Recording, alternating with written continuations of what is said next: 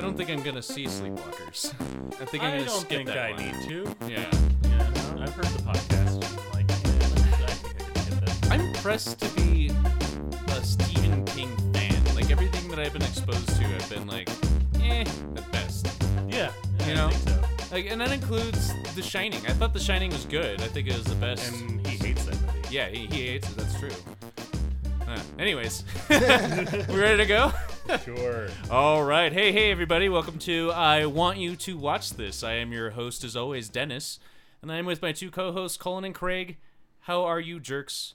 You filthy, filthy jerks. I'm I'm good, Dennis. All right. Craig? Wow, my feelings are a little hurt right Good. now. I mean, Yeah, that was a God little damn you, harsh. sick son of a bitch. Why don't you go fuck yourself? Whoa. I mean, hi.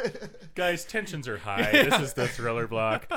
It's, it's the thriller block. Ah! yeah, Dennis has just been facing like anxiety I- after anxiety after anxiety watching these movies. I haven't slept in yeah. weeks. He's on a thin rope right now. Anyways, welcome to part three of our, uh, actually part four, thriller block. This is part three This is of a part part three four of of a a part four-part. four Of a four four-part. part. You're doing so great with the talking today, Dennis. Words are So easy. wonderful. Anyways, uh, this is part three. This is going to be Psycho, the old movie, not the Not newer. the 1998 remake. no, with uh, God, who was in that? Vince Vaughn. Vince Oh, Vaughn. yeah. What the fuck? Yeah, that did not have to be made. Uh, and we are about to show you why with this uh, review of 1960s Psycho. Before I say any more about this movie, I'm going to pass it off to Colin, who, uh, well, this was his pick. So take it away, Colin, from me, who is just babbling, and I'm still babbling, and please take it. okay. Um, like you said, this movie is from 1960. It is directed by Alfred Hitchcock. And the plot is basically as follows. Um, during a lunchtime tryst in Phoenix, Arizona, Arizona, Arizona. in Arizona, uh, during a lunchtime tryst in Phoenix, Arizona, a real estate secretary named Marion Crane discusses with her boyfriend Sam Loomis how they cannot afford to get married because of Sam's debts. After lunch, Marion returns to work where a client drops off $40,000 in cash payment on a property. Her boss asks her to deposit the money in the bank, and if she is can take the rest, she asks if she can take the rest of the afternoon off. Returning home, she begins to pack for an unplanned trip, deciding to steal the money and give it to Sam in Fairvale, California. She is seen by her boss on the way out of town, which makes her nervous. During the trip, she pulls over on the side of the road and falls asleep, only to be awakened by a state patrol officer. He's suspicious about her nervous behavior but allows her to drive on. Shaken by the encounter, Marion stops at an automobile dealership and trades in her car for a new one. Her transaction is all for naught. The highway patrolman sees her at the car dealership and witnesses her purchasing the new car. Driving on, Marion encounters a sudden rainstorm and decides to stop for the night at the Bates Motel. The proprietor, Norman Bates, invites her to a light dinner after she checks in. She accepts, but then she hears an argument between Norman and his mother about bringing women into the house. They eat in the motel parlor where he tells her about his hobby of taxidermy and his life with his mother, who is mentally ill and forbids him to have a life outside of her. Returning to her room, Marion decides to go back to Phoenix to return the stolen money. She prepares to take a shower, unaware that Norman is spying on her. As she is showering, a shadowy female figure suddenly comes in and stabs her to death with a chef's knife. Norman discovers the murder and meticulously cleans up the crime scene, putting Marion's corpse and her possessions, including the embezzled money, into the trunk of her car and sinking it into the swamps near the motel. A week later, Marion's sister Lila arrives in Fairvale and confronts Sam about the whereabouts of her sister. A private investigator named Arbogast approaches them and confirms that Marion is wanted for stealing $40,000 from her employer. He eventually comes across the Bates Motel, where Norman's behavior arouses his suspicions. After hearing that Marion had met with Norman's mother, he asks to speak with her, but Norman refuses. Arbogast calls Lila and Sam, informing them of what he has discovered and saying that he intends to speak with Norman's mother. He goes to the Bates Motel in search of her. As he reaches the top of the stairs, Mrs. Bates suddenly appears from the bedroom and murders him. When Lila and Sam do not hear from Arbogast, they go to the local sheriff, who informs them that Mrs. Bates has been dead for 10 years. She had killed herself and her lover. Concerned, Lila and Sam make their way to the motel. Norman makes his unwilling mother Norman takes his unwilling mother from her room, telling her he needs her to hide in the fruit cellar for a while. At the motel, Lila and Sam meet Norman, Sam distracts him by striking up a conversation while Lila sneaks up to the house. When Norman eventually realizes what they want, he knocks out Sam and rushes to the house. Lyman, Lila sees Norman approaching and attempts to hide by going down the steps that lead to the cellar. There she finds Mrs. Bates sitting in a chair. Lila turns the chair around and discovers, in fact, it is a mummified corpse. Lila screams, and as a, as a figure comes running into the cellar, Norman, holding a chef's knife and wearing his mother's clothes and a wig. Before Norman can attack Lila, Sam, having regained consciousness, subdues him. At the local courthouse, a psychiatrist explains that Norman had murdered Mrs. Bates and her lover 10 years prior out of jealousy, before they had been living an isolated life together after his father's death, until she met this new man. Unable to bear the guilt, he exhumed her corpse and began to treat her as if she were still alive. In order to preserve the illusion, he would speak in his mother's voice and carry on conversations. This mother personality is just as jealous and possessive as the real Mrs. Bates had been. Wherever Norman feels attracted to a woman, the mother would fly into a rage and kill the woman. Norman killed two missing girls prior to Marion, as well as Arbogast. The psychiatrist says that the mother personality has permanently taken hold of Norman's mind. While Norman sits in the holding cell, Mrs. Bates's voice is heard, protesting that the murders were Norman's doing and that she wouldn't even harm a fly. Meanwhile, Marion's car is pulled out of the swamp. And that is the long and short of the movie Psycho. Yeah, and uh, this is the first time I've seen this, Yeah, me too, actually. and uh, I've loved this movie since I was like a teenager. I, I I bet knowing you, yeah.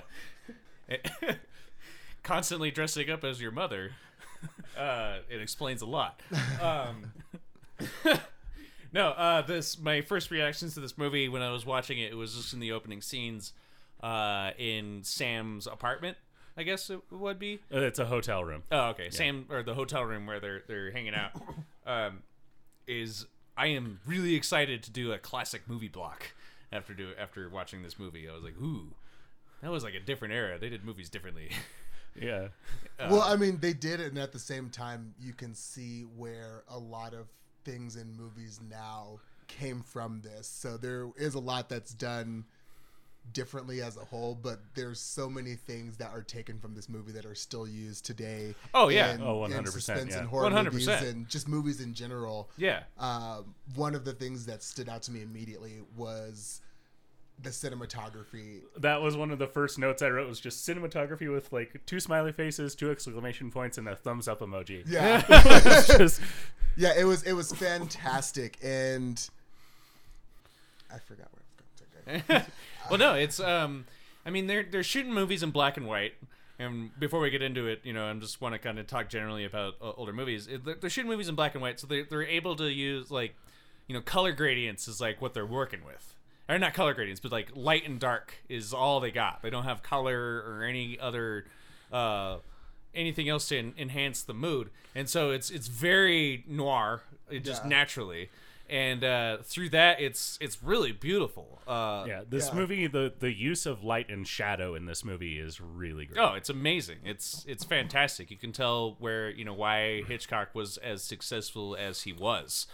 And this was his most successful movie, and the studio didn't really believe in it. Um, Paramount. So much, yeah, so much so that um, Hitchcock foregoed his usual salary of um, three hundred forty-one or thirty-four thousand dollars in order to get um, sixty percent of the profits of this movie, and he made millions Oh, nice. uh, doing that. Uh, this movie had a budget of eight hundred and seven thousand dollars and had a uh, U.S. gross of thirty-two million dollars. I'm not surprised. Uh, I mean, it goes down into. I mean, when you talk about movies, it's like It's one of the most famous ones. yeah, it's like Psycho, Casablanca, um, Gone with the Wind, things like this. Uh, but but anyways, before we get further, uh, I just really have to point out these uh, these distracting costumes. Um, I kind of touched on it a little bit earlier, but uh, Colin, you're you're dressed up as a as an old lady there, um, Well, I, I'm Norman Bates as his mother. Norma Bates, right? Oh, very clever. no, that was her name, wasn't it? That's what he calls himself Does at the end. called- Oh, yeah, oh, he does call does he? himself Norma at the end. Norma. Yeah, I'm okay. Norma Bates. Norma Bates. Yeah. But yeah, I, I just had to embody, you know, one of these very famous characters, and and you know I've decided to stop doing the mother voice, but I was doing it, you know, a good portion of the day today. Oh yeah, it was rather annoying. I was like berating myself and and I'm sorry I didn't have time to clean uh, the knife off. I, I hope it's not uh, off-putting to you guys, but That's not real blood, is it? well, well, we- we don't need to get into that. but but uh, Dennis once again with the uh, ladies' costumes, like your thank you. your Marion Crane is, is fantastic, and I just why did you choose her like right after she was stabbed to death is is what I don't get. Um, you, the blood from my knife isn't the only blood in here. There's there's quite a bit of blood coming from your costume. Uh, yeah, uh, I mean it's it's tastefully done where you can only see it on like my seat and not actually on my body, as in the movie. Um, also, I, I laid face first down on a linoleum floor for about five hours uh, this morning to Yeah, I of can the tell. full It- like yeah. you've got like lines on your face Right. just from that. yeah. Good job. and um, I've also been practicing being a terrible, terrible thief uh, and criminal. Well, I mean, she has too much of a conscience to be a thief. I felt. she's, she's the worst criminal. it's like yeah, at every turn she's just like, oh, there's a police officer. Or before that even, like she runs into her boss Oh, as she's heading I'll out be of town, super nervous. and it's just like, oh yeah, hey, just wave at him and be like, on my way home now. just kidding, bye. or just have to stop at the grocery store for some Advil or. I don't know. I'm pretty sure they were just like giving out like you know opium at that point in like drugstores. And I don't know what the '60s was like in terms of drugs, but from what I've heard, it's like what are they called? Uh, Qu- Quaaludes. Quaaludes. oh well, well, well. Her her coworker was totally on the ludes. Yeah. uh, saying it's like, oh, I got in trouble for Her co- taking her tranquilizers. coworker, who's played by Alfred Hitchcock's daughter. Oh, is that Hitchcock's yeah, daughter? that's his, his daughter, and she's one of my favorite characters in the movie. I really enjoyed her. I really enjoyed And her. he calls. Teddy called me. Then my mother called to see if Teddy called. just goes off on this weird, strange tangent. and but- then when the the Texan guy comes in, she's like, "He was flirting with you. He must have seen my wedding ring." But anyways, I, we, we can't we can't ignore Craig's Craig, no, amazing we- costume as the parlor room uh, in the motel. I mean, you affixed all these stuffed birds to you, and uh, you dragged in that ridiculous leather chair. Uh, That's the same one from Get Out, right? Um, it's it's a little bit different. I had to redo the upholstery on it, so Ah. it looked a little different. Um, I think the real part was getting all the birds, and I won't go into details about where I got all of these stuffed birds, but we'll We- just move past that. Uh, yeah, we'll, just move we'll- past We'll, that. move on from the Yeah. stuffed birds. I just want to talk about the lighting rig that's attached to it to create the effect of all those long, creepy shadows.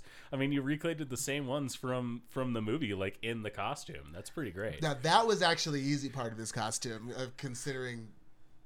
We're not talking about the birds, but like I Yeah, said, uh, uh, so the I should just- actually turned out to be the easiest part of this costume. I, wait, So- I, I shouldn't bring up this article about all the missing birds in the Denver Zoo. did I? It- never mind. Thank you. Fuck up. um, but yes, back to this amazing movie and all the amazing things that happen in it, and not my birds. Um, yeah, I really loved one line from Marion just like made me love her immediately, and it's when she's walking out after she talks to Caroline, and it was uh, you can't buy off unhappiness with pills. I and disagree. I'm like, I was like, I was like, damn, Marion is throwing shade. First of all, second of all, you don't get to say that when you're about to steal forty thousand dollars. I mean, you Well, I don't really have the think she- moral she high had made up her her mind to steal the forty thousand dollars at that point. I don't think it's until she's like at her house, Right. uh, or she's back in her apartment. And this is one of the things I uh, uh, was reading about this movie that Hitchcock is using color uh, to kind of denote Marion's standing and all these things because in the first scene in the hotel room where they're having the affair, her and Sam, she's wearing like a white bra and like white everything. And then after she decides to steal the money, she's wearing black everything. And it's Ah. the same thing with her purse. She has like a white purse before she steals the money, and after she steals the money, she has a black purse. Interesting. Um, I have a question about that whole thievery thing. Um, as we know, in like horror movies, there's a trope where uh, the people that do uh, socially bad things get their comeuppance. Like it's you know it's the teenager that has sex out of marriage and they get murdered first, and then it's like the virgin in the cabin is the one that gets away, type of shit, right? Yeah. Do you think that Hitchcock wrote in this thievery to make her murder more acceptable? Well, Hitchcock didn't write this movie. This movie's uh, based on a novel by Robert Bloch.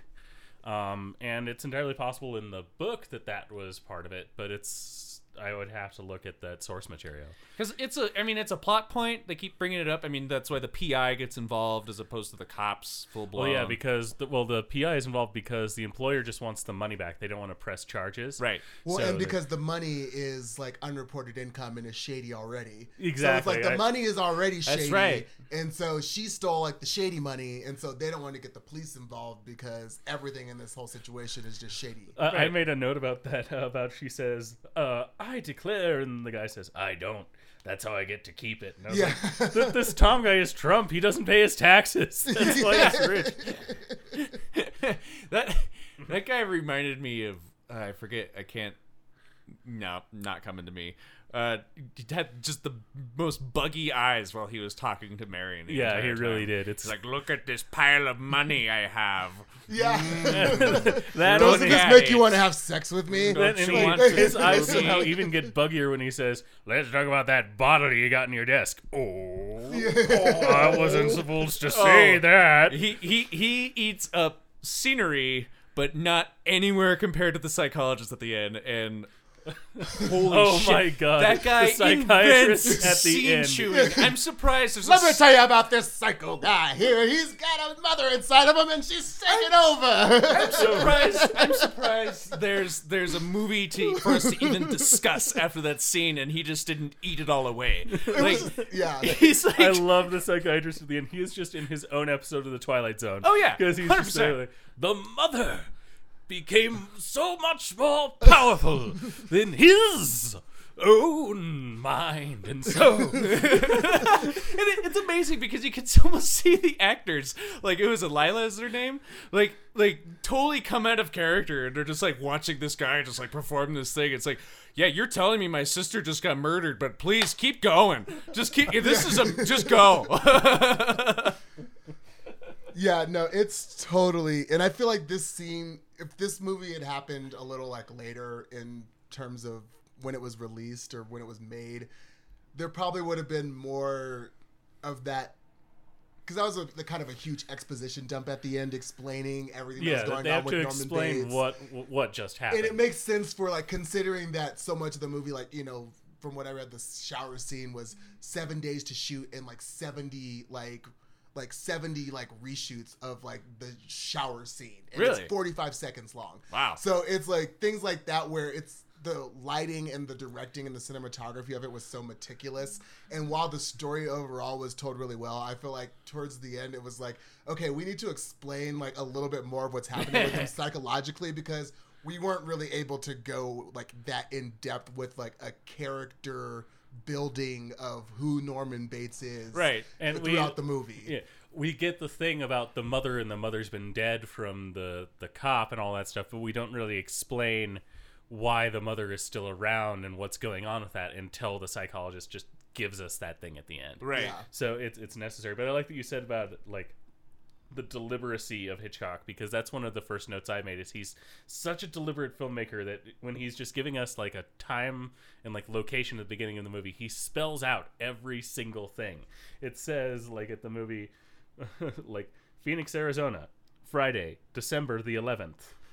2:43 p.m. Yeah. Yeah. All of that like fully written out. it is just so deliberate, and it's one of those things I really like about this movie. Is like, oh yeah, it, it is really letting you know. Well, it's Oh, one of those things where if I see it on a movie now, it annoys me.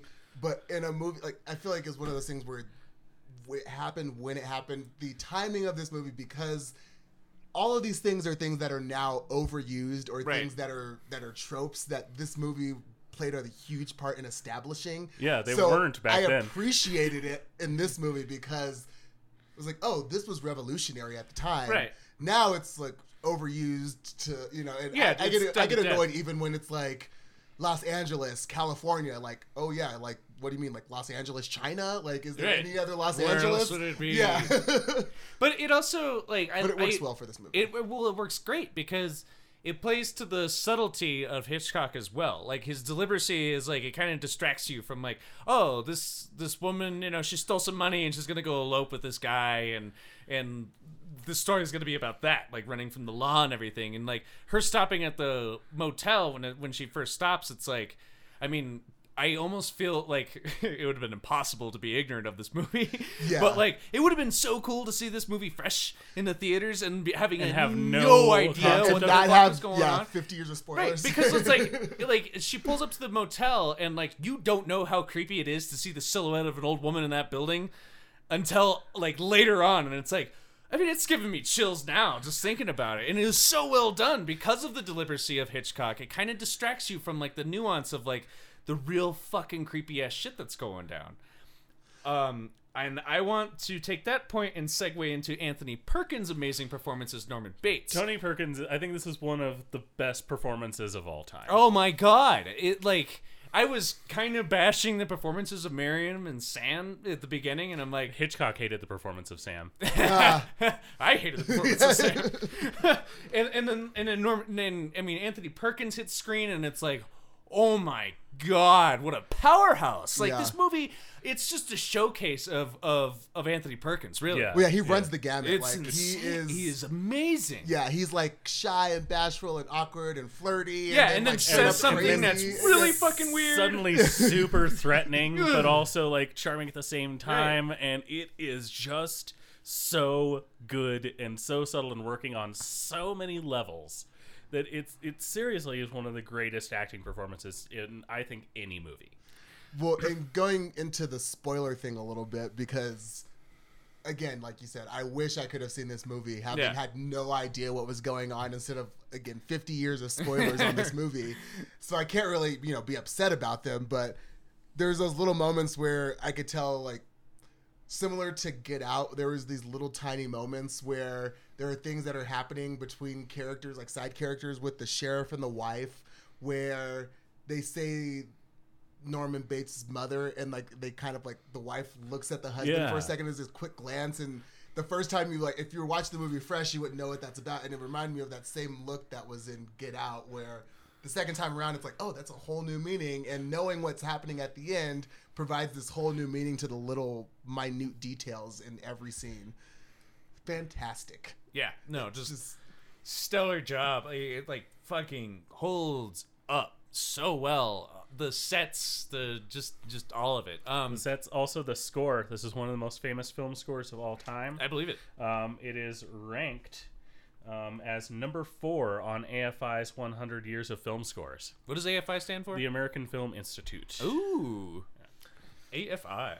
Um, yeah, no, amazing soundtrack. It's in, and it's awesomely displayed in the very opening credits, which are like nice and simple, and it's just this great showcase of the soundtrack that's about to drive this, you know, the intensity in this movie. Yeah, the opening credits this really remind me of the opening credits for Catch Me If You Can. Yep. And I think Catch Me If You Can was actually modeling theirs after this one, but it, it still like was that parallel that Which is me a really- strange reference if you think It is for this like lighthearted like Yeah. biopic to Psycho. Yeah. oh yeah, just like Psycho. It's like what? What Spielberg? um, the birds. That whole scene was very creepy. The Birds and uh, interesting fact: the next movie that Hitchcock directed after this was The, The Birds.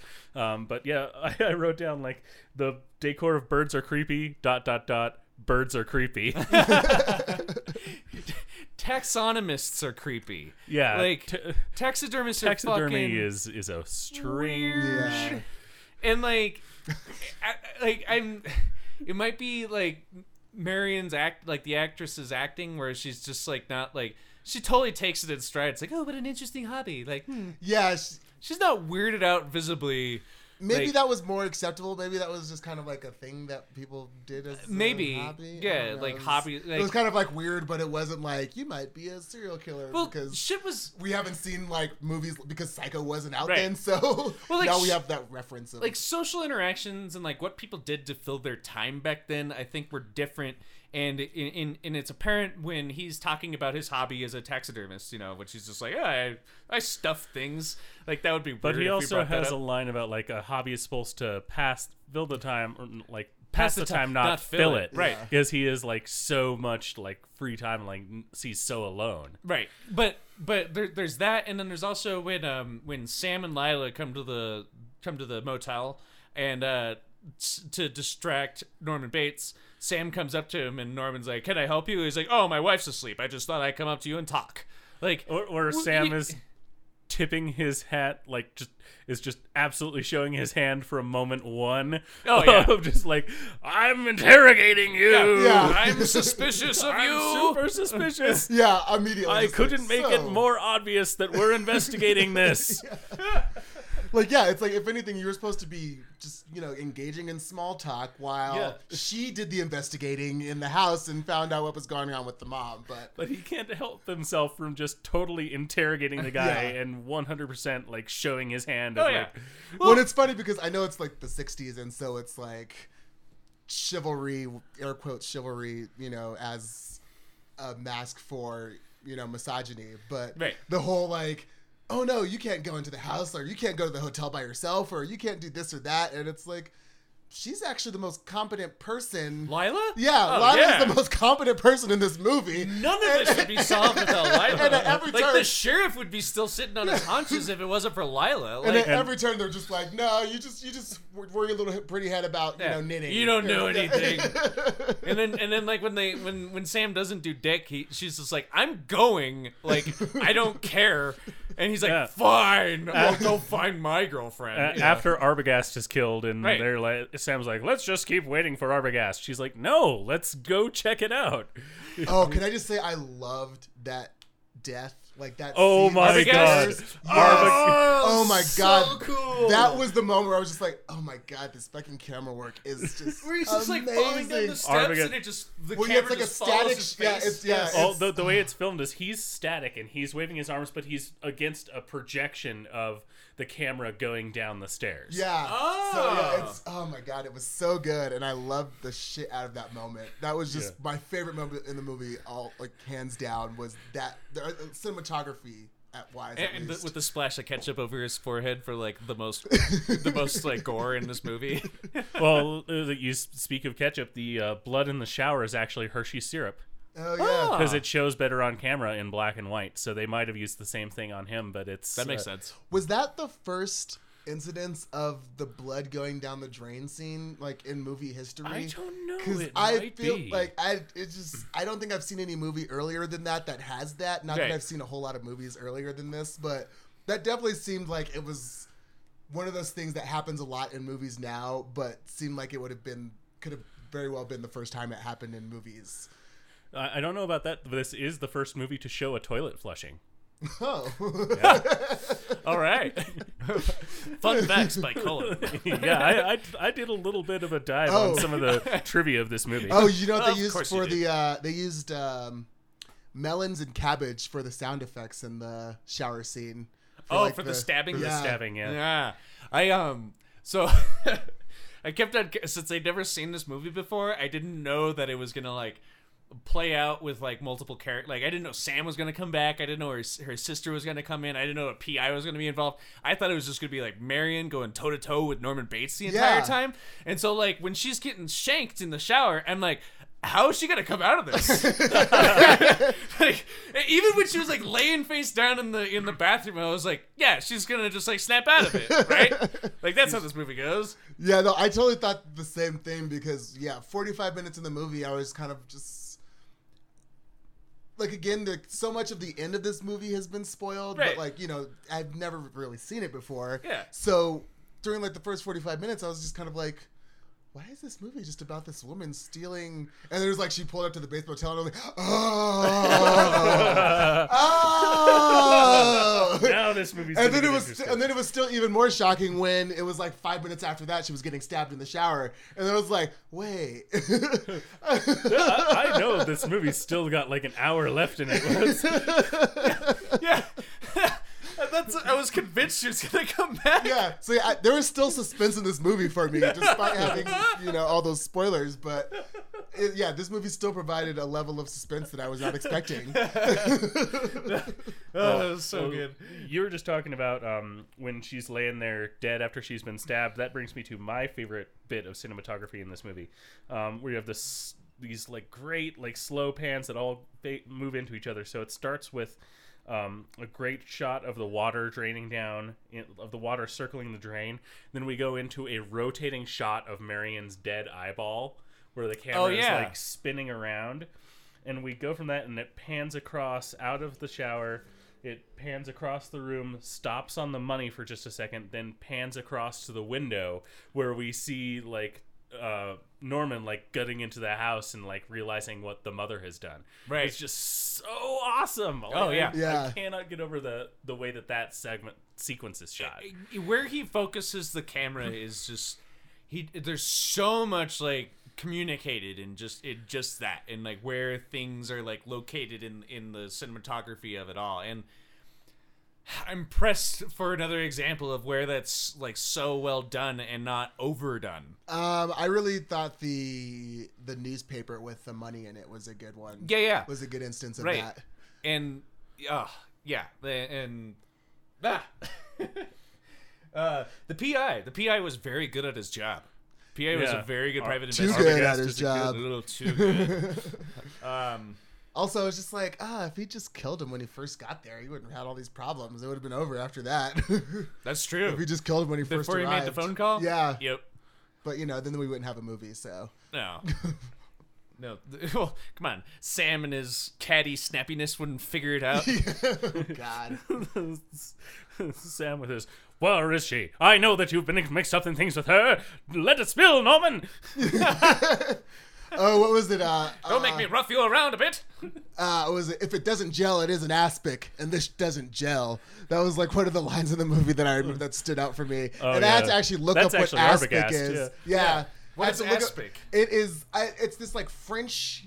Um, it's this French food where it's essentially gelatin with like meat or fish or like eggs in it. Gross. So it's kind of like head cheese, but like the French, like the French version. I think this actually came first. Um, but it's yeah, it's like a like they apparently like it's they boil a calf's hoof and it creates like the gelatin, and then it's, they like put yeah meat and stuff in there, and it's yeah, it's it's interesting and apparently like a delicacy and. Gross. But yeah, I've seen, I've seen pictures of it, and it does not look very delicious. But I don't know. I've never tried it, so I can't really speak. I was actually talking with uh, one of my coworkers about it today because she was like, "Oh yeah, I know all about it," and it's yeah. Apparently, it's like this like that little gel layer that's on top of uh, pate. It's kind of like Oh, this, okay. it's kind of like that same thing. Okay. Yeah, Hmm. Must have been a popular reference in the 60s. yeah. Oh, oh, yeah. I'm sure aspic was Or all over the 50s. place. Yeah, gelatin was all the craze. Just- it's made from hooves you know it's new on the shelves. I mean, have you seen the Midwest? They will put anything in gelatin. Oh, I know. yes. My, my mom's family's from the Midwest. Yeah. one of the things I wrote down was like forty thousand dollars for a house. That's '60s money. But then I also wrote down forty thousand dollars, and she wants to buy a private island. And then I I looked it up, and forty thousand dollars in 1960 is equivalent to about three hundred thousand dollars today. Okay. So- so a house. so I a thought, I thought private island was like just a, another word for like a nice secluded house to live in, not an actual island. yeah, that's what I thought Yeah. too. Yeah. It was, I was just thrown by her saying she wants to go get a private island. And I'm Well, like, I- for forty thousand dollars, I wouldn't be surprised since she's the worst criminal ever. like ever. You have forty thousand dollars that you just stole. The first thing you do is get like suspicious as fuck in front of a cop. Like, yeah. and then like even more so at the fucking at the Carly dealership. dealership. Yeah. After you Play it saw cool. the cop again. Like, Yeah. When you see that cop, you just yeah, just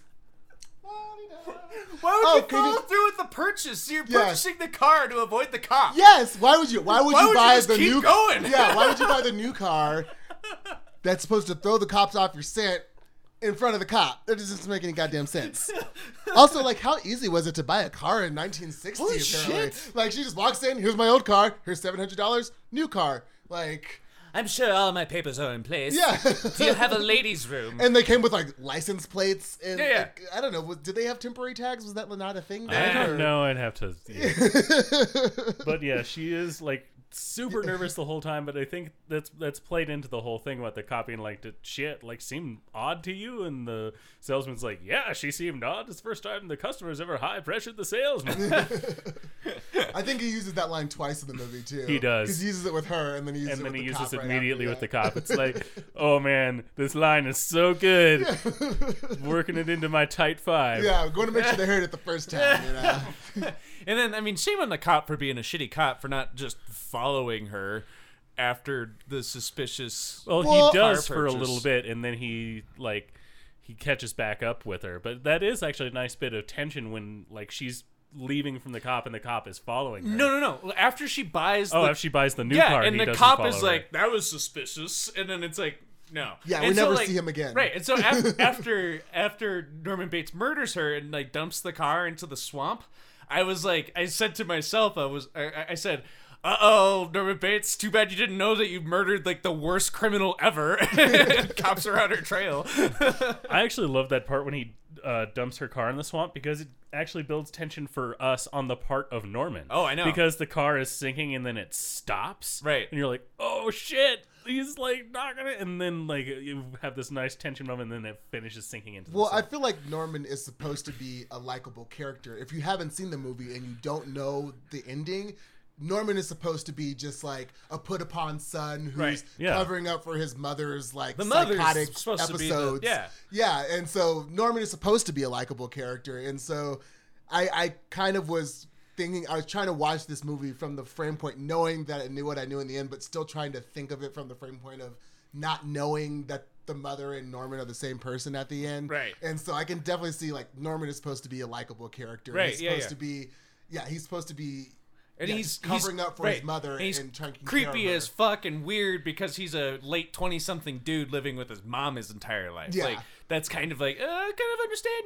your creepy weird ass shit. You know what's the line that he says that's just like it's like the uh, boy's best friend is his mother. yes Yeah. that line.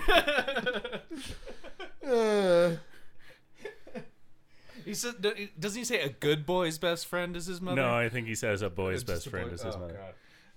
Uh, That's another one of those like um, top rated lines of all time from some list that I, I didn't write that one down, but it Mm. was a, something I found in my research.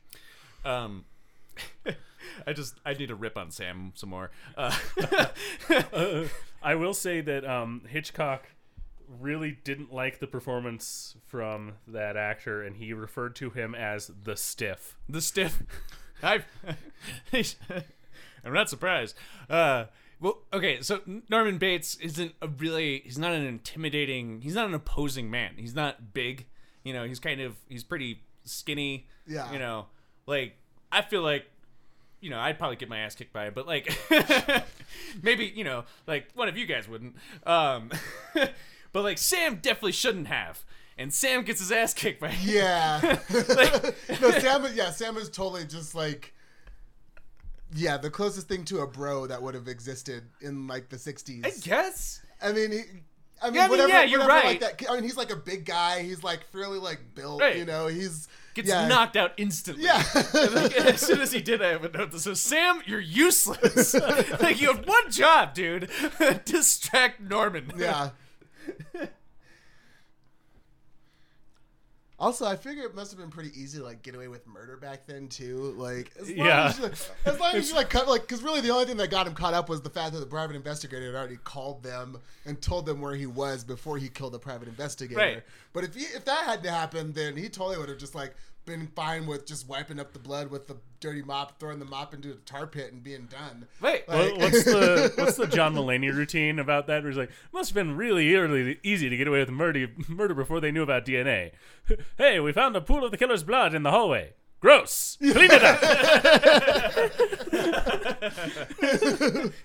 Yeah, I think yeah, because before DNA it was like blood type, and even that was just like, oh Yeah. well, you know, if they have the same blood type, then well, who the fuck knows? or just like keeping track of missing people. Like the psychologist is the one that points out. It's like you have two missing girls in your books, don't you? And it's like, duh, yeah. Yeah. I guess you're right. It's like, what the fuck are these cops doing? Like, you're a small town. You're not gonna bring this up. Like, people have been disappearing between Arizona and your city.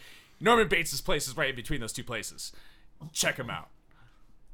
Oh my goodness, yeah. Oh, oh, oh, yeah. And also on top of that, when um, the oh, the time when.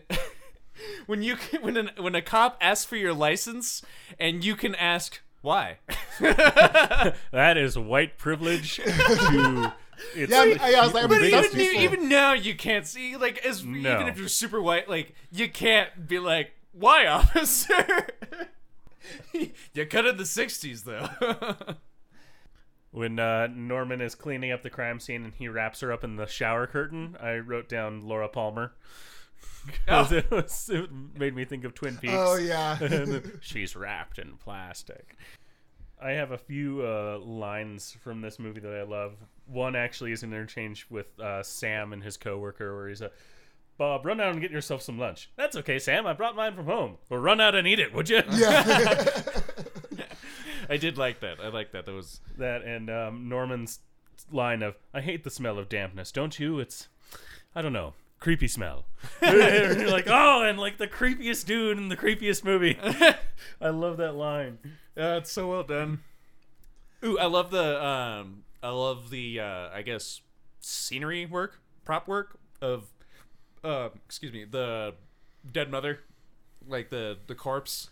Um, yeah, That was the really good. mummified corpse Yeah. of the mom. Yeah, it really held up. Yeah, and that's another one. Even going into the the cinem- back back again into the cinematography of them hiding that identity throughout the movie. Oh, yeah. and the ways that they use the camera to do that, like when he's taking her down the stairs and carrying her, but it's this It's shot high from shot. above. Right. Yeah, and you know, like where it's.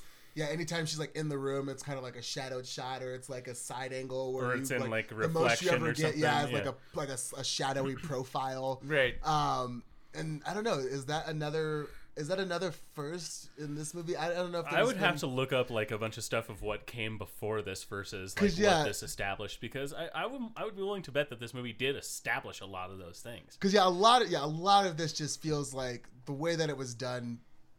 Just feels like it was new. It just feels like it was, or not even necessarily. Yeah, yeah. It just felt like it was new. Like they were writing And- the book on it all. Yeah, Yeah. a- And, it seems like a lot of the things like watching through this movie, I had flashbacks to so many other horror movies because, or not not even just horror movies, like you know the whole shadowy figure routine where it's like we show like a, a silhouetted figure as you know the Right. the hidden villain is so prominent now. Yeah. So it, it's one of those things where I just saw so many things that I see in movies now, and I was and I wonder how far that traced back and how much of that originated in this movie. Yeah, and and and I wonder if um people like directors now I I bet they they use that because it works so well as well as paying homage to such a iconic piece of not only horror but film in general. Um I'm sure it's both. Yeah. I don't know. I don't make movies. I just love them. um Uh, my only other things I, I misspoke before. I was looking at the wrong note. Um, Hitchcock deferred his salary of two hundred and fifty thousand dollars for sixty percent of the film's profits, which made him a profit of over fifteen million dollars. Um, that other figure I was talking about is that Hitchcock was so happy with the score of this movie that he doubled the composer's salary to thirty-four thousand five hundred and one dollars because he said the the movie wouldn't have worked well as well without the score. dude made 15 million dollars in the 60s? He made fifteen million dollars betting on this movie. Oh my god. wow.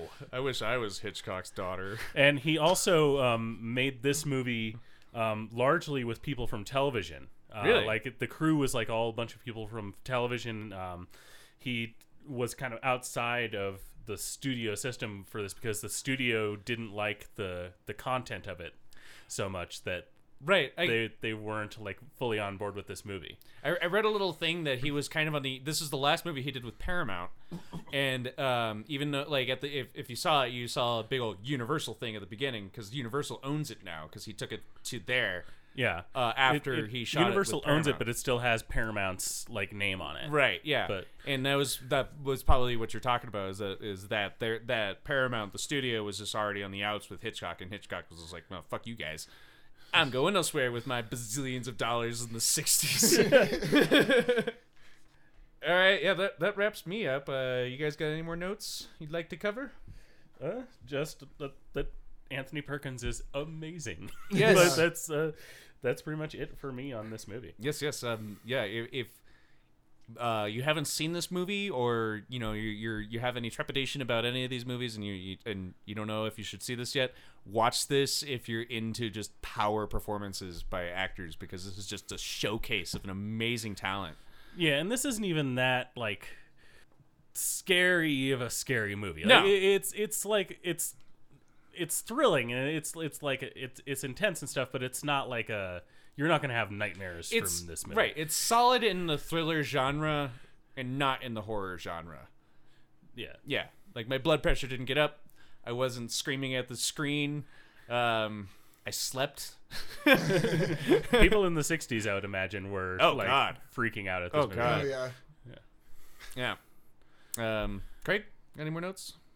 Uh, no, just this movie probably ruined taxidermy for legitimate hobbyists Oh, forever, Yeah. for all time to come. I, would, I, would, I would love it if, if just in the middle of like Marion and uh, Norman just sitting there in the parlor, they're just popped in. Nope, Chuck Testa. Uh, I I wonder. I wonder how many like uh, museum curators have like lost dates and stuff because of because of this movie. Because of like, Psycho. it's Wait why are you into taxidermy? It's just my job, honey. It's just my job. Like, it's- I wait a mean, minute, I've seen Psycho. Nope, we're done. But No- come on, come on, honey. no- no need. Like, yeah, I wonder if, if Chuck Testa can get a date with uh, uh, listeners. If you don't know what I'm talking about, go on YouTube and look up Chuck Testa. Colin is referring to an old meme. it, is, it is an old YouTube video about this guy's uh, TV commercial for his taxidermy business, and it is hilarious.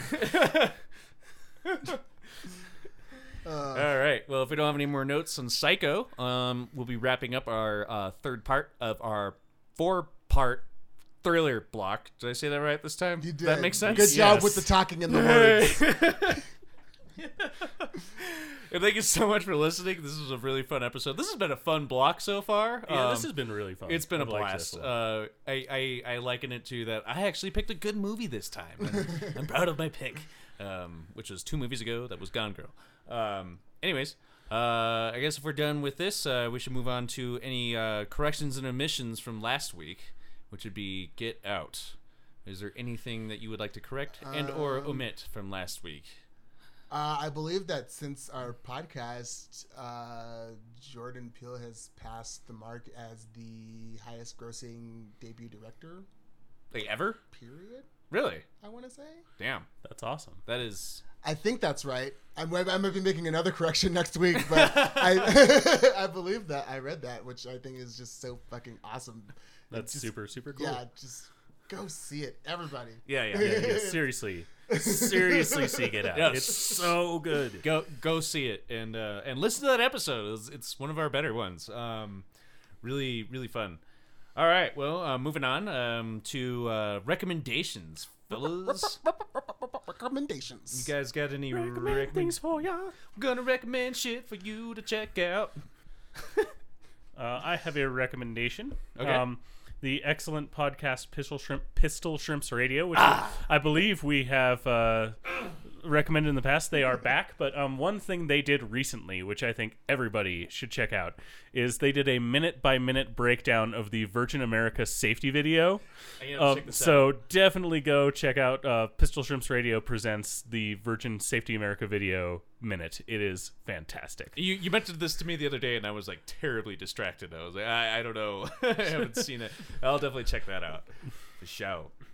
All right, yeah, Pistol Shrimps. I, I, I second that recommendation. I love that one. It's it's it's a fun time, Yeah. and uh, and I'll just kind of elaborate on that recommendation. Uh, it's a it'll it'll it'll make you want to wish that comedians cast every sports like Did all like sportscasting? yeah, yeah. it would just be so much more entertaining that It- way. if we haven't recommended it before, uh, it is um, Mark McConnville and um, Matt Gourley, who are two improviser comedians, do play-by-play of the women's rec league basketball in uh, Los Angeles, and it is a- a great time.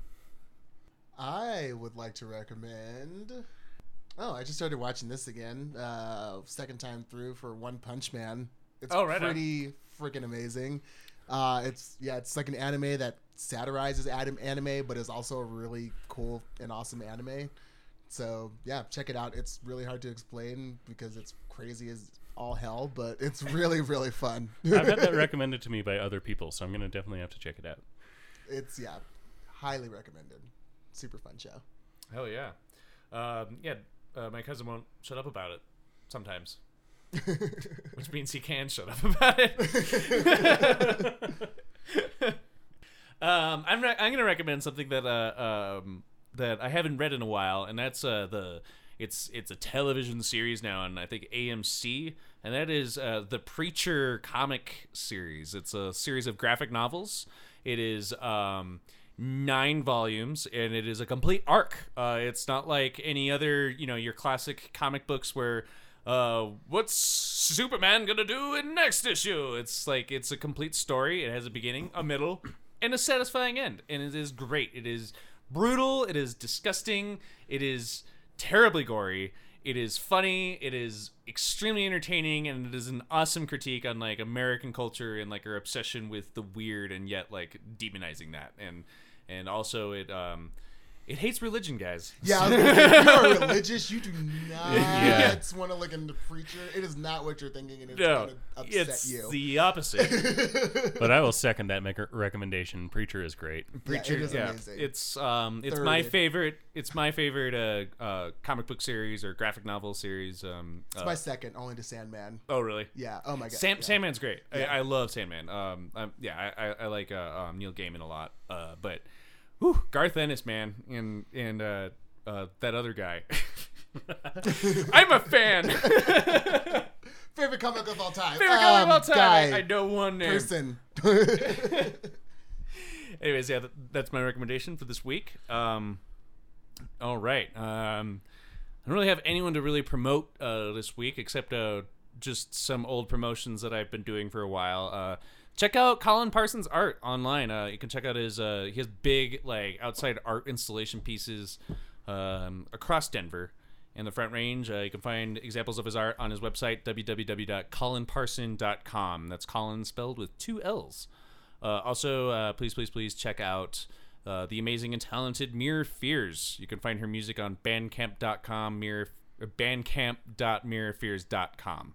That's where you can find it, listen to it, and purchase it for a modest fee. Um, anyone else got anything that they would like to plug for someone else that you know? Uh, I'll plug myself. Oh.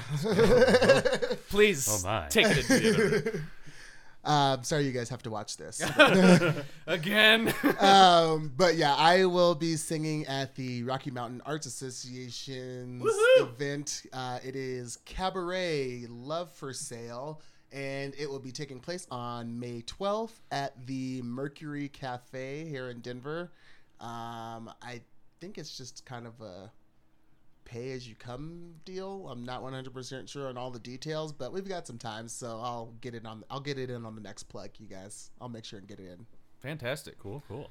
Yeah, yeah. Um, I'd like to check out your choir again. I had a good time. Oh, it's just time. me this time. Oh, it's just you. Yeah, I'll be singing solo. Oh, really? And a couple of group numbers, but mo- it's it's mostly just small performances. Oh, fuck yeah! Then I'm Oh, gonna that's check even that that's even cooler. Um, right on. Colin, you got anything you'd like to promote? Uh, not this week. I'll I'll see if I get something by next time. Cool, cool. Yeah, get a life Colin. God. Yeah. Get, get some get, Get something and going in your do life for once. Just do something for a change, man. You've been sleeping on my couch. Just, just stop. Um. All right. Well, uh, next week is uh, going to be part four of our thriller block. It's going to be our second guest episode. Uh, we have a guest. It's going to be uh, it's one of uh, Craig's friends, um, Rob. Rob, Rob. Rob. Friend Rob is going to bring the movie Green Room. Check it out. Do we have a year on that movie? Uh, yes, yes, we do. Yes, we do. Um, 2015. Oh, it's a recent movie. Yeah. Yeah, Um. So yeah, check out Green Room. Um. Patrick Stewart's in it. Patrick Stewart. Patrick Stewart's great in it. Patrick Stewart's great in it. Colin is the only one that has seen it out of the three of us so far. Um, but yeah, uh, I'd eventually like to kind of uh, give uh, our listeners an idea of where they can find these movies. I think that would kind of help. Um, so far, Green Room is currently available on Amazon. Um, Amazon free with a Prime subscription. Yes. Sweet. So there you go. Um, expect us to give more direction as far as like where you can find movies. We're gonna try to promote like uh, easy, free ways to find these movies, um, and we will try to avoid doing ones that you cannot find, because that would be annoying, wouldn't Well, I figure if we can find them, they can probably find That's true. We are lazy. uh, all right. Well, uh, if there's nothing else, am I forgetting anything, guys? Is there anything that I'm forgetting except for maybe where we can you can Except find where us? you can find us. All right. Uh, well, uh, you can listen to all of our episodes on soundcloud.com forward slash IWITWT, as well as most podcast listening apps like Stitcher, iTunes. We're on iTunes. Uh, and Overcast. I'm listening to us on Overcast right now because my iTunes iPod app just disappeared from my phone. Isn't that fun? That's fantastic. Yeah, it wasn't really working anyway, so go screw. Um, uh, you can you can follow us on Twitter at want you to watch this with the letter U and the number two, and hey, you can follow us individually on Twitter. You can follow me at the Dbucks. I am Catharticus. I am at Cullen Munch. Yes, yes, yes, and that's where you can find us. And if you're interested in being a guest and yelling at me for repeating words like yes. uh, please contact us at want you to watch this we would love to have guests and if if you are a listener out there and you got a movie that you would like us to watch please contact us that'd be great um, join us on facebook facebook.com forward slash iwitwt i'm trying to promote that to be kind of our discussion page because you can write more than just what 150 characters on facebook uh, kind of our little defunct forum uh, before we, if we ever put together an actual website for this. Um, all right, I think that wraps up all of the info we need to convey, and please join us next week for part four of Green our Room. yeah green room. All right, thanks for listening. Bye. Bye.